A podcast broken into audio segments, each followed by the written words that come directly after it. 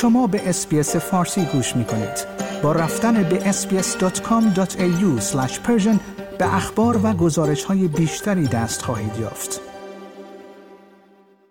مسائل مربوط به ذخایر خارج از کشور منجر به کمبود برخی آنتیبیوتیک های رایج در استرالیا شده است. از جمله تعدادی از آنها که برای درمان کودکان استفاده می شود همین باعث ایجاد تقاضا برای تولید داخلی این دارو شده است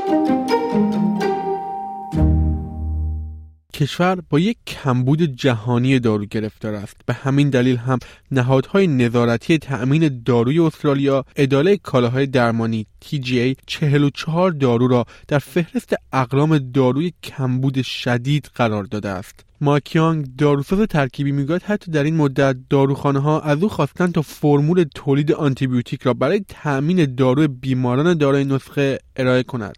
به گفته او همین موضوع خود عمق فاجعه را نشان می‌دهد. آقای یانگ مالک داروخانه Synergy Compounding در سیدنی گفت تقریبا هفت سال است که یک داروساز ترکیبی هستم.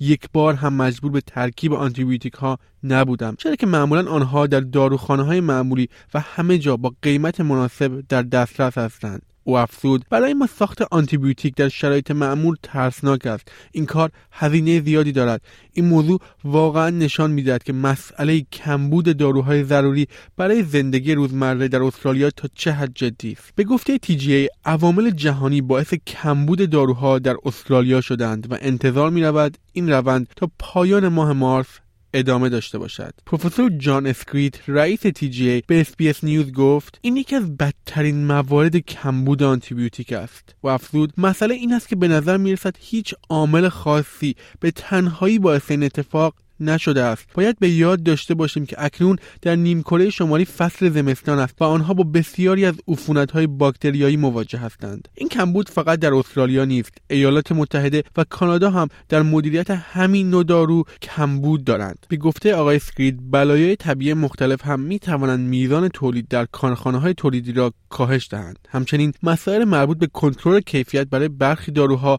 به وجود آمده است. همهگیری کووید 19 هم زنجیره تأمین و توانایی حمل دارو به استرالیا را تحت تاثیر قرار داده است. پروفسور سکریت در این رابطه گفت حتی امروز که همه چیز شروع به حل شدن کرده است ما هنوز در زنجیره تأمین خود با تأخیر مواجه هستیم. واردات محصولاتی که قبل همهگیری ممکن بود در عرض چند روز عرضه شوند حالا هفته ها طول می کشد انجمن پزشکی استرالیا AMA با بیان اینکه عرضه فعلی آنتیبیوتیک های مایع باید به طور ویژه برای کودکان و افراد مسن باشد. گفت از بار سنگین به وجود آمده بیمارستان ها به خاطر عدم عرضه آنتیبیوتیک های رایج نگران هستیم. مایکل رایت پزشک عمومی در محله های شرقی سیدنی گفت که نگرانی آنها نسبت به درمان عفونت های رایج دوران کودکی است. دکتر رایت که معاون کالج سلطنتی پزشکان عمومی استرالیا هم هست گفت ما منابع متغیری از آنتیبیوتیک ها از جمله آموکسیسیلین و پنیسیلین معمولی داشتیم و این کمبود نگرانی برای والدین و خود ما ایجاد کرده است. پزشکان عمومی مانند آقای رایت در حال همکاری با داروخانه ها برای یافتن جایگزین هستند در حالی که نیاز به صرفه در تجویز آنتیبیوتیک ها باید در نظر گرفته شود. آقای رایت می‌گوید زمانی که بیماران نسبت به دارو مسون می‌شوند به دوزهای بیشتری از آن نیاز پیدا می کنند او گفت پیام حیاتی برای بیماران این است که جایگزین هایی وجود دارد. اما مهم است که به پزشک عمومی یا پزشک دیگری مراجعه کنید تا مطمئن شوید که مناسب ترین آنتیبیوتیک موجود برای شما تجویز شده است. این کمبود همچنین بر عرضه سماگلوتودید داروی دیابت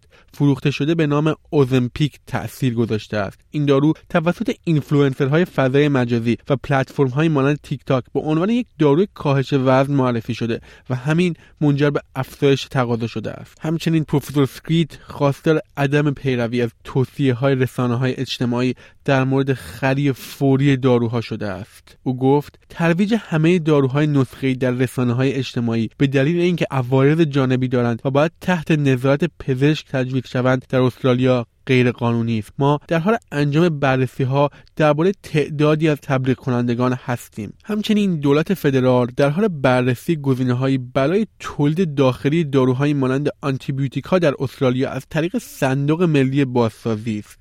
آقای سکریت در این رابطه گفت از بین 100 هزار محصول در یک سال آینده آنها به دنبال انتخاب محصولات پزشکی هستند که استرالیا می تواند تولید کند. شنوندگان گرامی این گزارش رادیو SBS فارسی بود که توسط من نیو صد و همکارانم در SBS News تهیه و تقدیم حضور شما شد. like، share، comment. SBS فارسی را در فیسبوک دنبال کنید.